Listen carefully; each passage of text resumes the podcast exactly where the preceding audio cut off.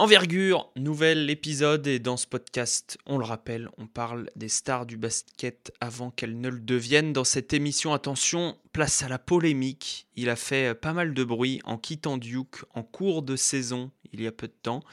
Quelle place pour Jalen Johnson? À la prochaine draft euh, Sa décision de quitter Duke, elle fait débat au sein de l'équipe, mais il est classé quand même euh, assez unanimement low-tripic dans les différents big boards qu'on peut voir. Donc l'épisode 12 de la saison 4 lui est consacré. Let's go Duke, Jalen Johnson, c'est parti.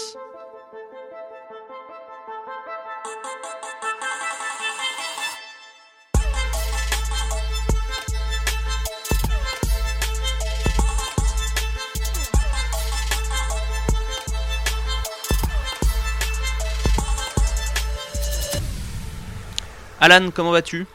Très bien et toi? Très très bien. Ben, pleine forme Numéro 1. Et Manu, même chose Même chose. C'est parfait. On, est, euh, on a nos débatteurs. Euh, vous n'êtes pas forcément d'accord sur la décision de Jalen Johnson. On va l'entendre plus tard. Mais d'abord, il faut quand même qu'on présente le joueur avant euh, qu'on puisse parler de cette décision, puisque derrière toute décision, il y a un contexte. Derrière tout contexte, il y a un joueur avec ses forces et ses faiblesses. Jalen Johnson, il a 2,10 m d'envergure. Hein. Euh, on commence par euh, citer l'envergure, évidemment. 19 ans, il est de fin 2001, à peu près l'âge de Pokusevski, pour euh, donner une idée. 2m06, 100 kg, 13 matchs joués à Duke, avant donc de quitter la fac pour se préparer, dit-il, à la draft. Avant de débattre sur cette décision, j'ai besoin donc d'une présentation. Alan, point fort offensivement d'abord. point fort offensif, je dirais euh, son, son, côté euh, all-around, donc assez, assez complet, euh, bonne vision du jeu et un, du playmaking en fait. Un, au poste 4, un, joueur qui a du playmaking pour, pour les autres. c'est vraiment ce qui ressort de, quand on le voit jouer.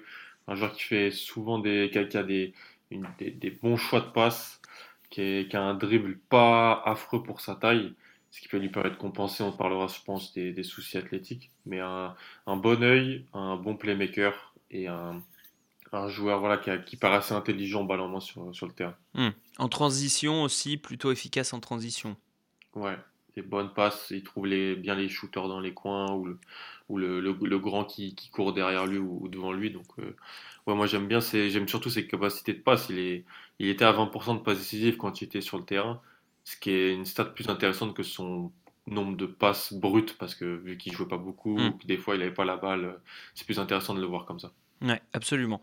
Euh, Manu, euh, défensivement, quel point fort on peut donner à Jalen Johnson? Moi, j'aime bien sa capacité à des fois switcher, donc pas sur toutes les positions, notamment sur les plus petits. 1-2, il a un peu de mal, surtout quand ils arrivent en pleine balle où il a un peu plus de mal à les contenir. Mais j'aime bien ce switch euh, intérieur, je vais dire, entre 5 et 3, où ça, j'aime beaucoup. Après, il a aussi un, un truc, c'est qu'il a toujours un œil sur le ballon et sur son défenseur.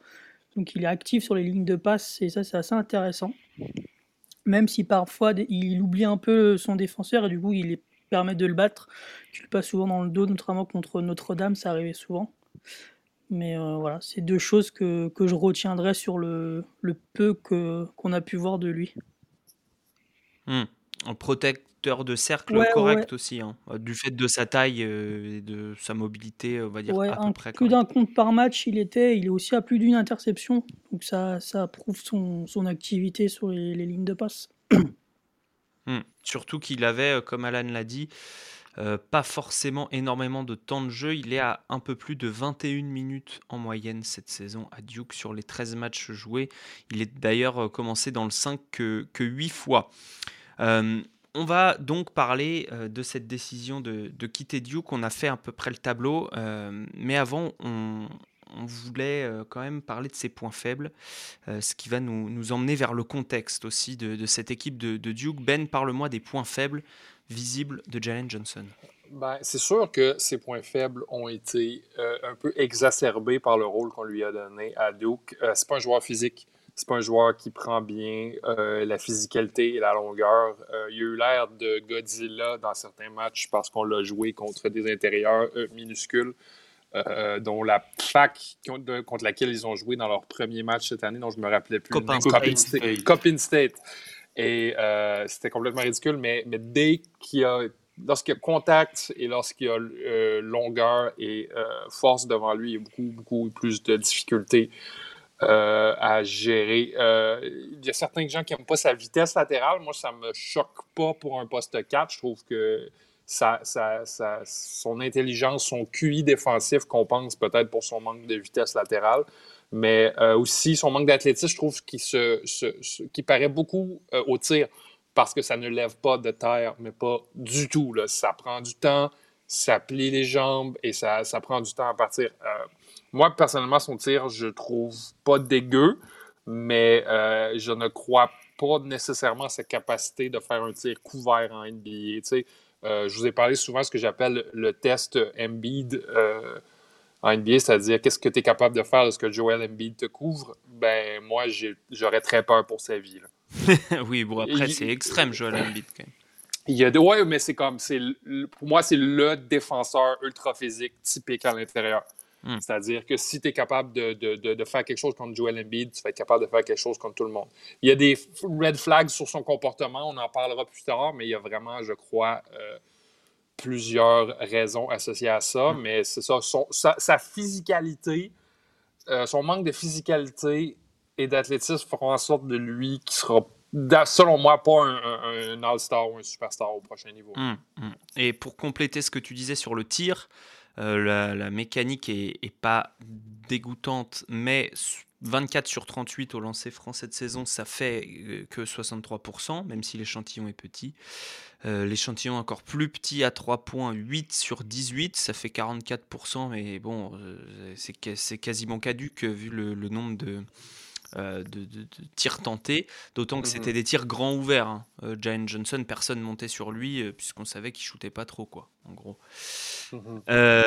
et donc, ça donne un, joueur qui n'a pas forcément un super premier pas et n'a pas forcément un super tir. Donc, ce qui, ce qui rend plus difficile la création, qui est un de ses points forts, dont a parlé Alan tout à l'heure. Alors, le contexte de Duke, Alan, dans, dans quel dans quel rôle jouait-il? Dans quel rôle évoluait-il? Et euh, deuxième partie de question, est-ce que tu vois à la manière dont il était utilisé, est-ce que tu, vois euh, un contexte défavorable pour lui? Euh, Je vois pas le meilleur contexte, déjà clairement. En gros, il était utilisé, euh, pour moi c'est un vrai poste 4, et il jouait avec... Alors, Coach K change, change beaucoup ses 5 de départ, donc il n'y a pas vraiment une toujours une super continuité en fait. Des fois, euh, Johnson sort du banc, des fois il commençait avec Matthew Hurt, euh, donc le stretch 4, stretch Pour moi, c'est un stretch 4, mais il joue limite stretch 5 en NCA.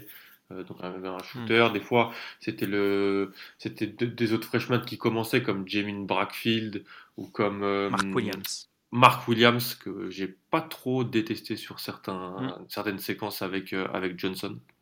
Et donc en fait, donc il y avait Johnson vraiment, je pense, en poste 4 en attaque et qui défendait les 5 en défense quand il était avec Match Hurt, ce qui faisait que bon défensivement, il se retrouvait bah, à, comme l'a dit euh, dit Ben, à prendre des gars un peu plus gros, euh, à se faire parfois cibler sur du pick and roll où des fois il défendait pas trop et tout ça. Ça c'était pas super bien pour lui. Et en termes de, de contexte offensif, bah moi j'aurais aimé qu'il ait un bon un bon meneur à côté, organisateur, et plus un peu le deuxième playmaker de l'équipe. En gros, euh, un, ailier qui peut euh, faire des différences balles en main, qui peut attaquer des close-out si jamais on close-out sur lui, parce que comme tu as dit, on, respecte parce qu'on respecte. Mais en fait, le problème, c'est que bah, Trey Jones, s'il est plus là, il est, il dans la bulle G-League en ce moment, il s'est fait drafter.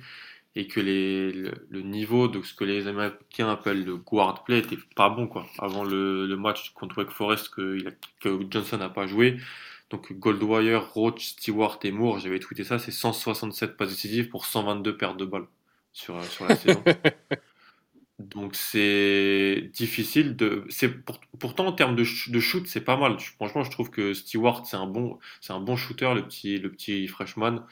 Euh, bon, Roach, Moore, Goldwire un peu moins, mais avec Hurt et on peut pas, on peut pas vraiment dire qu'il n'y a pas de spacing parce qu'avec Hurt et Stewart, il y a du spacing. Juste le niveau de création Mmh. des guards est, pas bon, je trouve. Une euh, stat sur le, le spacing, euh, qui est rapporté par Sam Veceni de The Athletic, puisque moi j'ai pas accès à cet outil qui s'appelle Pivot Analysis, qui est un outil de stats Mm. avancé, euh, sur toutes les minutes euh, sur lesquelles il était sur le terrain, euh, Jalen, Jalen Johnson, euh, 37% euh, à 3 points autour de lui. La moyenne des joueurs qui jouaient autour de lui, l'adresse, c'était 37%. Pas pendant qu'il était sur le terrain, mais au moment où il était sur le terrain. Ce qui, est, ce qui est plutôt bien, voire très bien pour Mm. la NCAA, hein, qu'on soit clair. Euh, donc, tu disais contexte pas idéal, euh, mais euh, est-ce que ça justifie pour toi le fait de partir? Est-ce qu'il part pour le contexte? C'est ça la, la question. Voilà. Alors, déjà, Mm. c'est vrai, la première question, puisque la version officielle, on va vous dire la version officielle, la version officielle, c'est il part parce que euh, il a eu une blessure au pied euh, au mois de décembre, qu'il a tenu éloigné un mois des terrains, une blessure dont euh, coach Kay disait ça peut être très grave pour la suite de sa carrière si c'est mal soigné. Il est revenu, il a joué de moins en moins. Il a joué que 8 minutes face à NC State et il a annoncé qu'il allait partir pour se concentrer sur la draft. Et ils ont, sans vraiment le dire, mais euh, lui comme Duke, a laissé entendre que c'était pour euh, le laisser en pleine santé. Mm. Il reste, euh, il reste quoi 7-8 matchs hein, maximum Ouais. à jouer cette saison en, en NCA. Donc ça, c'est la version officielle. Maintenant, il y a des rumeurs qui circulent depuis plusieurs mois sur le fait que cette blessure au pied soit un peu diplomatique euh, parce que euh, il s'entendrait pas avec Coach K et euh, par conséquent des rumeurs sur son présumé euh, manque de maturité. Voilà ce qu'on peut vous rapporter aujourd'hui. Euh, est-ce que c'était pour toi Alors, il y a évidemment John Rostein euh, a mis les pieds dans le plat. Il a dit partir à ce moment-là pour se préparer pour la draft, c'est pas partir pour se préparer, c'est juste démissionner. Est-ce que vous êtes d'accord ou est-ce que vous n'êtes pas d'accord?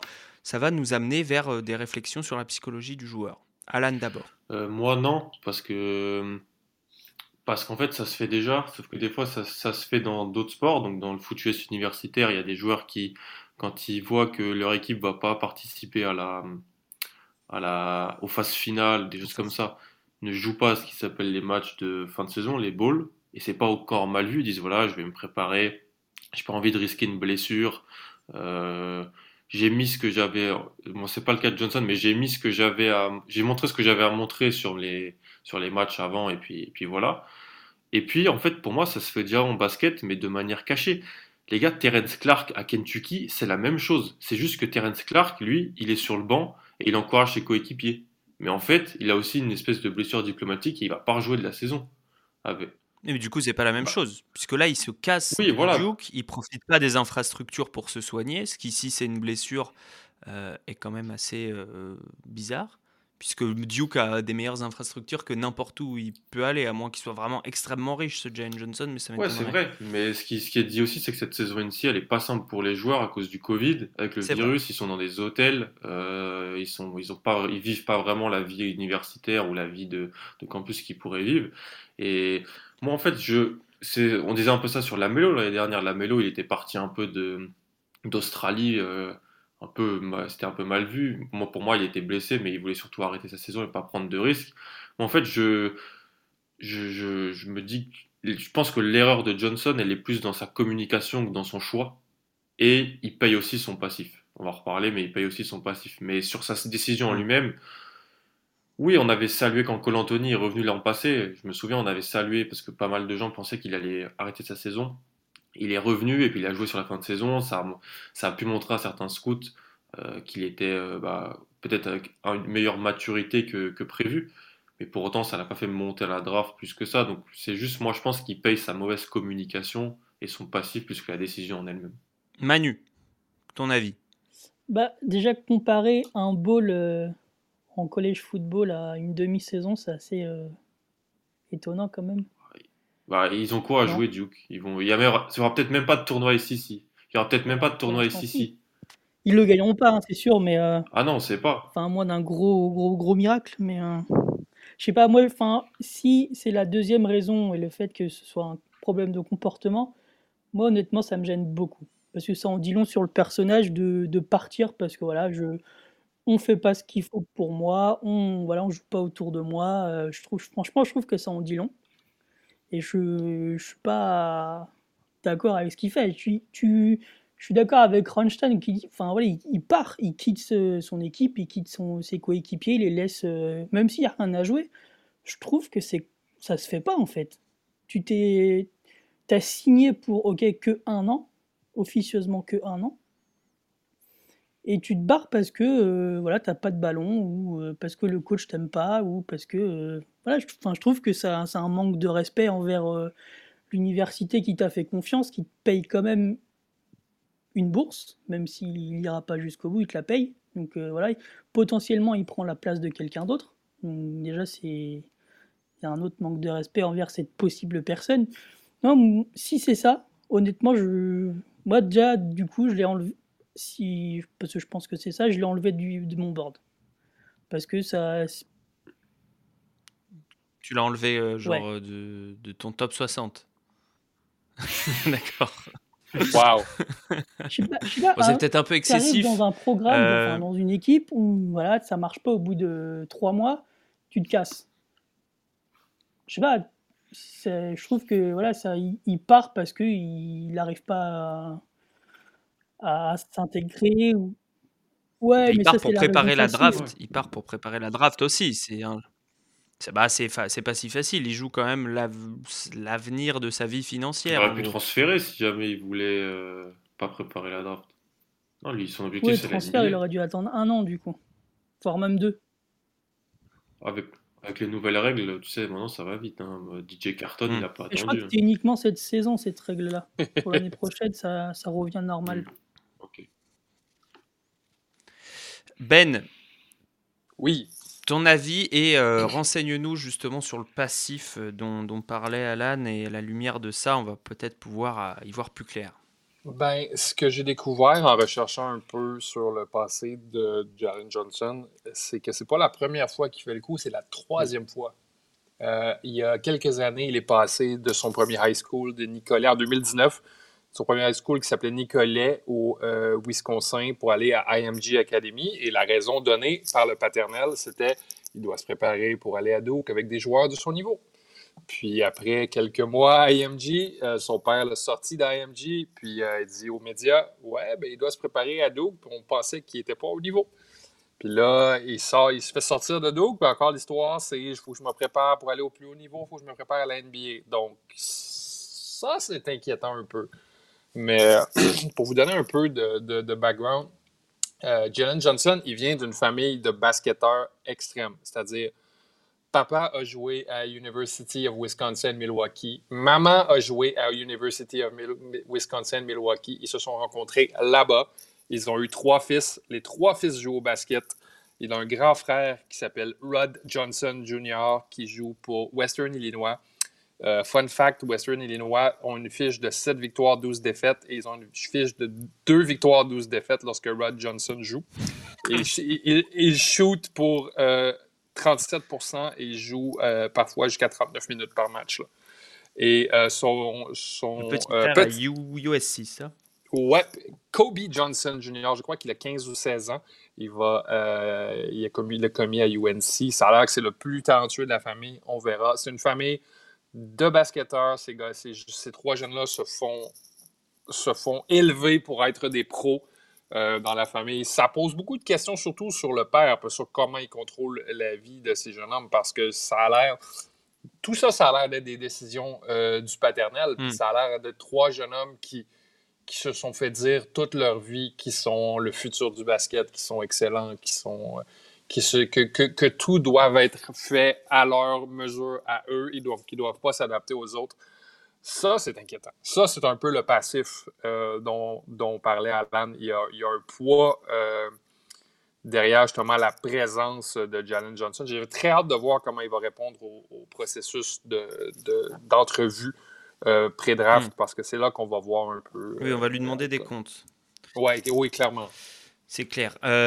sur le, fait, sur le contexte, sur le fait qu'il n'ait pas eu beaucoup de temps de jeu, puisque dans tout ce qu'on dit, c'est un peu ce qui est supposé. C'est le fait qu'il n'ait pas été assez bien exposé et que du coup, il ait décidé de partir. le pied étant peut-être la chose qui fait pencher la balance ou pas. avec ce match face à North Carolina State où il a joué que 8 minutes après ce match-là, euh, Coach K dit il n'a pas joué parce que les autres euh, freshmen, donc Williams et euh, Breakfield, ont été meilleurs. donc, on avait besoin de, d'être physique à l'intérieur et Jalen Johnson, il n'est pas, assez, pas assez prêt pour ce genre de joute un peu rude comme on peut les voir en NCA. Très bien. Coleman aussi, non? Oui, il cite Coleman aussi, mais voilà, il, cite les deux autres freshmen par rapport à lui, puisqu'ils sont freshmen. Mm. Quoi. Coleman n'est pas freshman. Coleman, Coleman est freshman. Ah si, Coleman est freshman. Ils ont recruté quatre intérieurs. Il faudra en parler aussi, mais. Oui. Et, Coleman, c'est un rude, c'est un dur, c'est un, un, un, intérieur à l'ancienne. Hmm. Et, et, donc, deux mois avant, Jalen Johnson, on lui demande, euh, après qu'il, a, enfin, juste avant qu'il arrive à Duke, pardon, il dit euh, Tout le monde a du talent autour de vous, euh, donc il ne faut pas avoir d'ego. Voilà ce qu'il dit dans une interview à ABC. C'est une interview de Mark Armstrong que j'ai retrouvée. Euh, il a changé d'avis assez rapidement et il disait que son rêve était évidemment de, mettre un maillot de Duke euh, sur le paletot. Bon, euh, pas quelqu'un de fidèle. C'est pas quelque chose de rare non plus, des joueurs un peu volatiles, il a 19 ans, etc. maintenant, est-ce que vous avez vu sur le terrain, en pratique, cet état d'esprit euh, un état d'esprit, pas cet état d'esprit, un état d'esprit qui pourrait être, qui pourrait, euh, voilà, euh, avoir des conséquences néfastes sur le jeu de son équipe. Bah, sur les derniers matchs, il était un peu je m'en foutiste, je trouvais. Alors je sais pas s'il y a une raison du coup. Est-ce que c'est une décision qu'il avait pris un peu une semaine et il y a une petite bisbille discussion avec l'université, le staff ou mais je le trouvais un peu moins impliqué dans le jeu en tout cas. Alan, tu disais pareil? Ouais, défensivement, je trouve que sur les situations de pick and roll, euh, il défendait pas. Pour être honnête, hein. il défendait assez peu. Euh, offensivement, je le trouve, euh, je le trouve assez, assez impliqué. Il aime bien avoir la balle, il aime bien faire vivre la balle, il aime bien servir ses coéquipiers. Mais défensivement, c'était pas un joueur avec. en plus, je pense de pas jouer, peut-être pas la position, mais dans le rôle défensif qu'il lui fallait, c'est-à-dire il joue le rôle d'un, du poste 5 qui, doit aller, qui se fait un peu cibler sur pick and roll. Euh, et je pense pas que c'est ça qu'il va faire en NBA. Quoi. Ce sera plus un mec euh, polyvalent 3-4. Mais même si, comme tu as dit, il peut défendre un peu le cercle, c'est pas un protecteur de cercle des plus. C'est pas la chose qu'il sait le plus faire, je pense. Mais euh, oui, je pense que défensivement, il n'était pas, pas hyper impliqué, mm. comme pas mal de freshmen pressentis en loterie. Hein. J'en vois c'est pas tous des feux de Dieu euh, défensivement. Hmm. Oui, c'est pas des euh, Isaac Okoro qui nous manquent. Euh, quel rôle, tu parles du rôle idéal, quel rôle idéal vraiment? Moi j'ai un peu de mal à voir à dans quel rôle on va pouvoir le faire jouer en NBA, puisque là il est parti pour se préparer pour la NBA, donc on, va, parler de ça. Ouais, pareil, c'est un joueur, comme tu l'as dit, en fait tu as bien dit, c'est pas un énorme athlète et c'est pas un très bon shooter. Donc déjà, ça limite dans quel, euh, avec quel type de joueur tu peux l'utiliser. Parce que faudra, en NBA, il faudra mettre 4 shooters à côté de lui. Euh, donc il faudra jouer, euh, ou alors 3 et vraiment un quatrième, un quatrième qui n'est pas non plus négatif, négatif. Moi, je pense que ça peut être un joueur à la. Ça, fait, ça me fait rire parce qu'il a les mêmes initiales que lui, mais il me fait un peu penser à. C'est nul comme comparaison, mais à James Johnson. Ouais. ouais je vois bien. Délié polyvalent, passeur, euh, qu'un un tir qui, est pas le tir je suis pas je pas confiance dans le tir parce que en termes de volume et de pourcentage de lancer franc c'est faible. Donc c'est deux, gros red flags pour moi sur ça.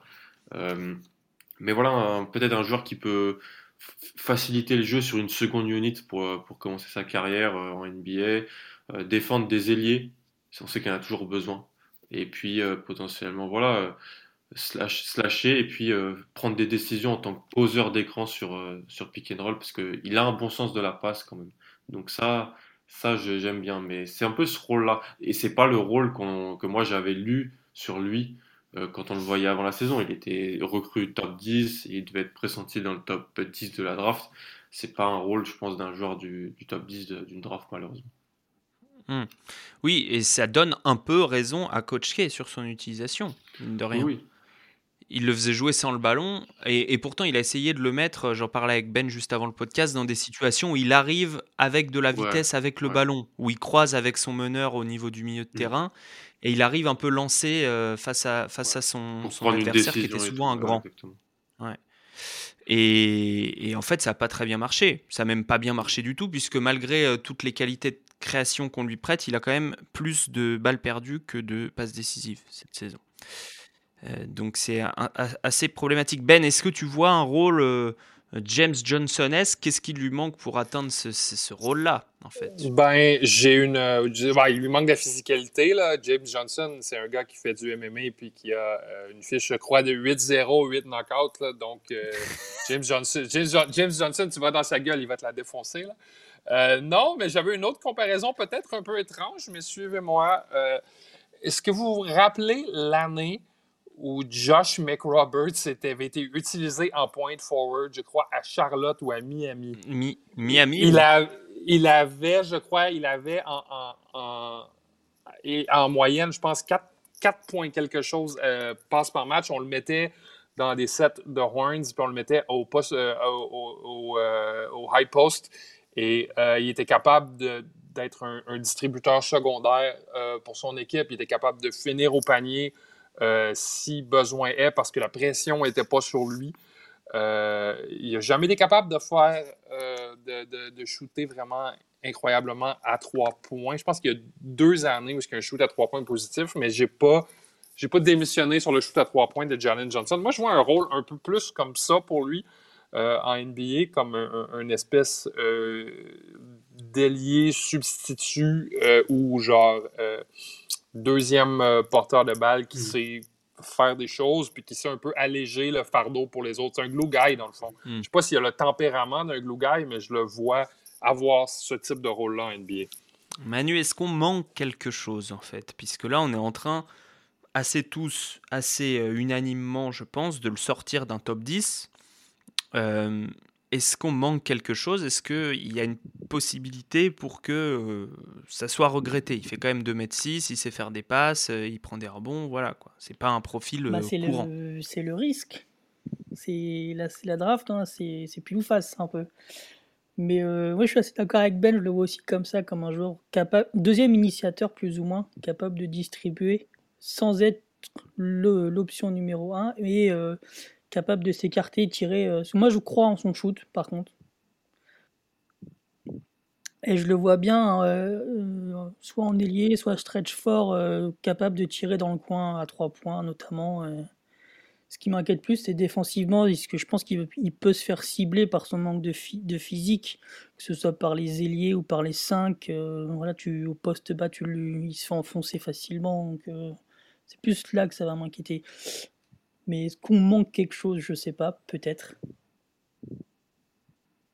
Hmm. Sur le shoot, qu'est-ce que tu vois? C'est intéressant parce qu'il y a, y a peu, peu, de raisons. Bah, moi, il n'y a rien qui me, qui me choque, même si les 62%, c'est assez laid au, au, lancer franc, mais c'est quelque chose qui se travaille assez facilement, le shoot au final. C'est des gars qui feront que ça toute la journée, faire des shoots et faire des lancers francs ils ont des staffs euh, NBA qui, qui vont savoir comment l'aiguiller, sauf s'il veut vraiment pas euh, travailler là-dessus, mais il n'y a pas de raison.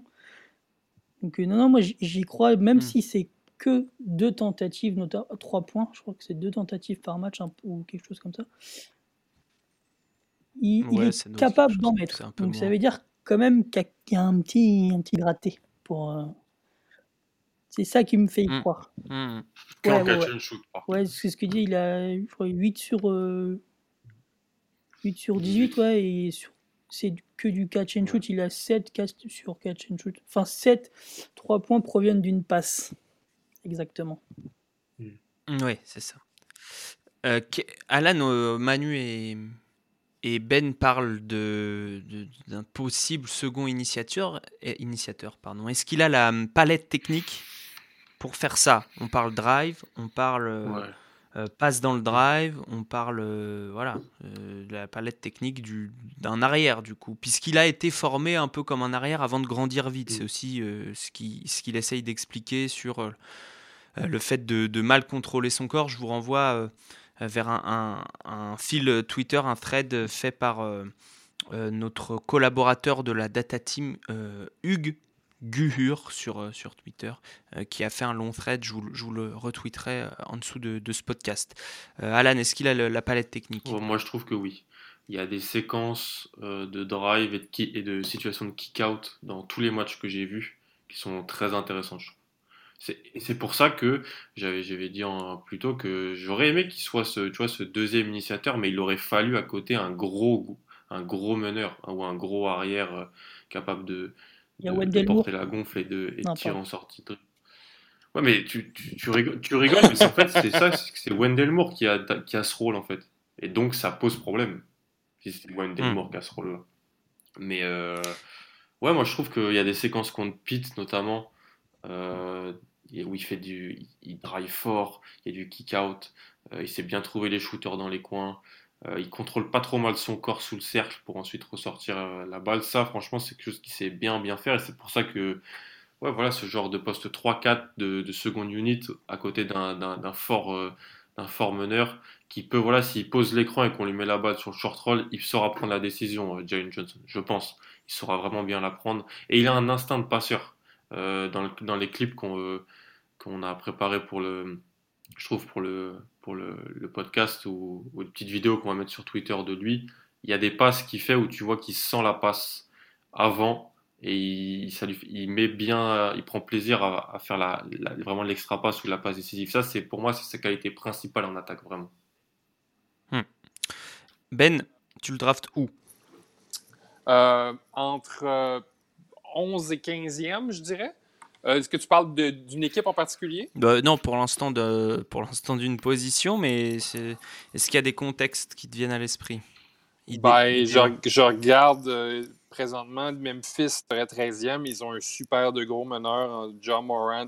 Euh, ils ont, ils ont un, gros aussi en, en Jalen Johnson Jr. Donc, il y a quelque chose, il y a un fit là aussi. Je pense que c'est le rôle de Winslow, en fait. Ouais, et il y a euh, New Orleans aussi. Je pense qu'il serait un bon fit à côté de, de Zion Williamson. Euh, si on met Williamson en 5, disons, euh, ce que je crois pas, peut-être peut qu'il arrivera peut-être pas. Donc, ces deux contextes-là, j'aime plus ou moins. J'aime quand même pour lui. Mm-hmm. Alan? J'ai du mal à situer encore. J'avoue qu'en fait, les freshmen, euh, entre guillemets, hein, décevants. J'ai du mal encore à les placer. Johnson, hmm. Boston, Williams. même si pour un Williams déçoit moins que les autres. Euh, parce que sur le niveau intrinsèque, oui, je pense que euh, et sur le potentiel, c'est entre allez, 8 et 15, 10, 10 et 15. Je suis peut-être un peu gentil. Mais et pour moi, ça reste quand même un ailier. Et donc, euh, c'est, je le rehausse par rapport à d'autres postes parce que c'est très hmm. c'est important. La taille est importante. Ouais, Sadik Bey à Détroit, qui est joueur de la oui, Sadik Bey, il shoot à 45. Exactement. Mais voilà. Emmanuel, le dernier mot. Tout ce qu'on pense sur le comportement. Il est hors de son bord, non si, c'est... Ah oui. si tout ce qu'on croit est confirmé, je moi je n'y touche pas. Si Mmh. C'est autre chose. Pour l'instant, on ne sait pas. Je l'avais, euh, je l'avais 12 ou 12 ou 14, je crois. Donc. Mmh. Euh, ok. Ok, donc tu touches pas par rapport à tout l'aspect psychologique. Euh, toi, c'est le, chef d'entreprise qui ne recrute pas. mais c'est d'ailleurs ça que, qui se passe. Hein. Les entretiens, c'est des entretiens d'embauche, bien sûr. Très bien on a fini. Est-ce que vous avez une remarque supplémentaire avant qu'on passe à la chronique des rookies, euh, messieurs, sur, euh, sur Jalen Johnson Pas une remarque? Non, moi juste sur. Euh, en fait, j'avais pas précisé, mais en fait, c'est. En fait, je pense que c'est surtout sur le fait qu'il soit parti en courte saison. comme je le disais, Manu le disait, en fait, c'est pas pareil qu'un ball pour le foot US. Mais en fait, c'est mal vu parce que je crois que ça s'est jamais fait encore en, en basket universitaire, un top prospect. Ça s'est fait cette année en, en foot US, des joueurs qui ont arrêté la saison au bout de 5 matchs, alors qu'il restait aussi des matchs. Et, ça, c'est, et, ils n'ont pas été autant, euh, comment dire Vilipendés. Euh, ouais, exactement. Ils n'ont pas été autant vilipendés. parce que je pense que c'est déjà plus accepté. Je pense que la décision de Johnson, si un joueur la prend dans 4 ans et que d'ici là d'autres joueurs comme lui la prennent, Mm. ça, ils seront moins euh, vilipendés par, euh, par le cercle de. C'est plus d'ailleurs le cercle des suiveurs NCA que des suiveurs vrai, draft tout qui à fait. l'ont qui l'ont Oui, oui. Tout à fait, mais euh, c'est aussi le fait que ça soit Duke. C'est-à-dire que Exactement. c'est l'institution Duke. L'institution Duke euh, qu'il avait choisie euh, depuis, depuis un moment d'ailleurs. Euh, d'autres, d'autres remarques? Matthew Hurts a drafté. Matthew Hurt sera drafté. On parle peut-être C'est eh bah, qui est une des raisons pour lesquelles Jalen Johnson ne jouait pas trop, on peut le dire quand même, Oui. puisqu'il joue à peu près sur le même euh, poste, registre. Sauf que Matthew Hurt, il shoot. Euh, voilà. L'homme sans épaules. Oui, Mr Bean, mais il s'est musclé un peu. Ouais. S'il reste 4 ans, il sera musclé. hein. Ouais, c'est ça. c'est ça, c'est ça. La chronique des rookies.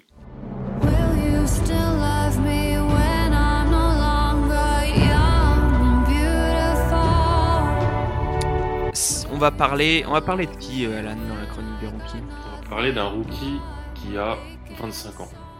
Voilà, un vieux rookie, donc qui triche un peu, mais qui réussit bien. Exactement. On va parler de Jason Tate. Et je pense que j'étais pas encore sur envergure, mais on se rappelle tous de Jason Tate à Ohio State. Bien C'est ça, bien sûr. bien sûr. Un- Une fac qu'on adore, c'est une fac historique, ouais. Ohio Exactement. State. Et en fait, moi, je m'en rappelais, euh, je l'avais un peu quitté des, des yeux, mais pour moi, dans mon- ma mémoire, je sais pas si c'est vous, mais pour moi, il jouait meneur, en fait, à Ohio State, où il jouait dans la base arrière. Bah, il joue un peu initiateur. euh, Il avait le grand, ballon, quoi. Ouais. Ouais. Il avait le ballon. Et en fait, donc, il a fait 4 ans à Ohio, à Ohio State. Il avait même été euh, dans l'équipe All Freshman de, de sa conférence. Il- C'était un bon joueur, c'était un bon joueur NCA, euh, Jason Tate. Et en fait, en, euh, donc là, il est aux Rockets. Donc, il est aux Rockets. Il a, il a commencé 66% des matchs pour les Rockets. Euh, les Rockets qui avaient encore jusqu'à la semaine passée une, la meilleure défense de NBA sur euh, de, tout, tout ce qui est sur le défense en NBA, assez compliqué, on va pas se mentir. Il n'y a pas grand monde qui euh, très engagé, très La, défensivement. la pré-saison, comme Ouais. dirait Antoine Béranger. C'est ça. Ça peut s'expliquer par le contexte, pas d'entraînement, et aussi parce qu'il a rarement vu des actes. Mais euh, donc en fait, il joue, il joue au poste 4. Il est starter au poste 4. Euh, si on va, on, on check sa page basketball référence, il a commencé 25, il joue 25% du temps au poste 4, 64% du temps au poste 3. Avec, mais avec PJ Tucker en 4. Donc c'est vraiment une doublée qui joue à l'aile, ball complet, complet, dans un rôle de slasher, défenseur, euh, et dans, le, dans, dans la hargne en fait. Et il fait vraiment un- une super saison. Il joue 27 minutes par match. Et en fait, pour moi, c'est surtout un bel exemple de on peut progresser après la NCA et dans, des championnats euh, internationaux. Et pourquoi pas après avoir sa chance sur NBA. On a déjà vu avec des... Ça arrive pas tout le temps, on va pas se mentir. hein. C'est des exemples, on ne les compte pas sur, euh, sur 20, 20 000 doigts. Mais c'est un, bon exemple de ça parce qu'en fait, euh, Tate, il se fait pas drafter. Il fait le training camp avec les Bucks, il se blesse euh, pendant la Summer League. Et en fait, il choisit d'aller jouer en Europe plutôt que de, de faire la pré-saison avec, euh, avec Milwaukee. Il va jouer en Belgique, donc à Antwerp. C'est Anvers, je crois, en français. Et Antwerp, Ouais, c'est en ouais. flamand. Hmm. Ça. Il est All-Star en Belgique sa première année et il joue des matchs de Coupe d'Europe, donc de BCL. Ensuite, il va jouer en NBL l'an passé. En fait, je l'avais vu l'année passée en regardant la Melo et Argenton. Il jouait euh, aux Kings de Sydney de ton cher Didi Louzada, Absolument. le prospect brésilien qui a été drafté par les Pélicans. Il est All-Star avec euh, en NBL et il fait partie de la All, N- All NBL First Team. Donc, il était un des cinq meilleurs joueurs du championnat, euh, du championnat euh, australien. Donc, il a été All-Star dans deux pays. Son rôle a changé. On l'a, on l'a mis plus loin du ballon. On l'a mis vraiment défenseur sur les ailes, euh, slasher. euh, dans l'intensité, c'est un genre, c'est vraiment une bête physique. Donc, il est plus petit que les postes 4 historiques. Il est à moins d'un mètre 98, je crois, même 1m95. 1m93. Ouais, tu vois, c'est ça. J'allais dire un moins. Il est petit, mais il, il compense par une grosse, grosse énergie. Il est dur. C'est un joueur qui est plus, plus costaud que, son, que sa taille ne, ne le laisse penser, en fait. Il est très très costaud. Et donc voilà, il est dans un, super rôle pour lui à, Houston. Et c'est, bah, pour moi, je suis très surpris. Je pensais pas qu'il, peut-être, tu me disais qu'il allait peut-être se battre pour un spot en, NBA. Ça, je pouvais le- l'entendre, mais pour un joueur de, qui a fait 4 ans de fac, dont le rôle a été changé dans le monde professionnel, avoir l'impact qu'il a du côté de Houston dans une équipe qui a perdu pas mal de joueurs, en, qui fait des trades de partout. Je trouve ça super bien pour lui et c'est un bel exemple de, de, de progr- progression et de développement post-NCA. Et sans passer par la G-League, qui Exactement. est une, une porte, mais pas la seule. Exactement, c'est pas la seule, totalement. Euh, un petit trivia, tiens, pour finir, euh, si tu me donnes l'occasion, Alan. Contre quelle équipe Jason Tate, en 2018, a terminé sa carrière universitaire Michigan. Par qui sont aidés Ah. Non, non, Ah. c'est pas, Mich- non, pas Michigan. Tournoi euh, March Madness 2018. Pas Auburn. Deuxième tour. Deuxième tour, une équipe qui gagne beaucoup cette année. C'est pas. Mhm. C'est qui qui tape sur son clavier là, tricheur? C'est pas moi. C'est pas moi non plus. Euh... Indiana, Taylor? non. Qui vous avez dit? Indiana, Taylor, j'ai dit. Non, non, Kentucky non. Gonzaga? Gonzaga, Ah, exactement. J'ai lancé ça. Gonzaga. J'ai lancé ça. Moi, je te dis. Et, et qui, alors là, alors, attention, qui est le meilleur marqueur de Gonzaga sur ce match-là? Jonathan Williams. Non, Jonathan Le- Williams n'y était plus. Le gros polonais, là? Josh Perkins. Le gros polo. Comment il s'appelait, donc, avec la barbe? Karno- Karnowski. Karnowski, non. Karnowski. Non, ça, c'était l'année, d- c'était l'année d'avant Karnowski. Ah, ok, Josh. Perkins. Si, si, Jonathan Williams était là, mais c'est pas lui. C'est pas Josh Perkins qui était dans le 5 aussi, c'est Zach Norvell. Je mélange. Zach Norvell, c'est Manu qui l'emporte 28 points, 6 sur 11 à 3 Il vient points. Il aura mis la douille. Oui. J'allais dire, euh, j'allais dire Nigel William Goss, mais je mélange mes années, là. Ouais, ouais. l'Olympiakos. Rui Hachimura, euh, deuxième scoreur du match. Coach. Euh, non, deuxième scoreur côté Gonzaga et avec 28 points aussi, mais côté O- Ohio State, un joueur NBA également. Caleb Wesson. Non, C'est pas le truc Non. Diop là? Keita Baptiste Diop, euh, Keita Bates Diop. Eh, il est fort. Manu. Ouais, il était, il était en paire avec lui à, à Ohio State la dernière année, non? Ils jouaient Ouais, toujours ouais, ouais. ensemble. ouais, ouais, ouais, J'ai absolument. j'ai regardé beaucoup trop de Keta Baptiste Diop cette année-là. Avec les frères Wesson qui Ouais. étaient déjà là, Ouais, donc Caleb euh, et André. Et donc, euh, du côté de Gonzaga, il y a- il y avait Rui Hachimura, il y avait Kylian Tilly, évidemment, qui jouait déjà 30 minutes par match à l'époque. Euh, donc voilà, c'était le, le petit quiz de, de fin de. C'était des- c'était une belle époque quand il y avait du public et qu'il y avait une belle March Madness Mm. en 2018. On espère que la March c'est la Madness pourra avoir lieu cette saison. Non, il y a eu celle d'après. oui. Ah non, Non, il y a eu, celle- y a il y a eu celle de Zion. Euh, Virginia quand même. euh, Kyle Guy, là, le triomphe de Kyle Guy. Ah oui, Zion Zion. versus Takofal. Ouais, bien sûr. Immense. Euh, on vous donne rendez-vous à la semaine prochaine pour parler d'un prospect venu euh, de Turquie. Voilà, on vous en dit pas plus, mais normalement, si vous suivez un petit peu nos actus, vous devriez trouver. Euh, merci à tous de nous avoir écoutés. On vous embrasse. Bisous. Ciao.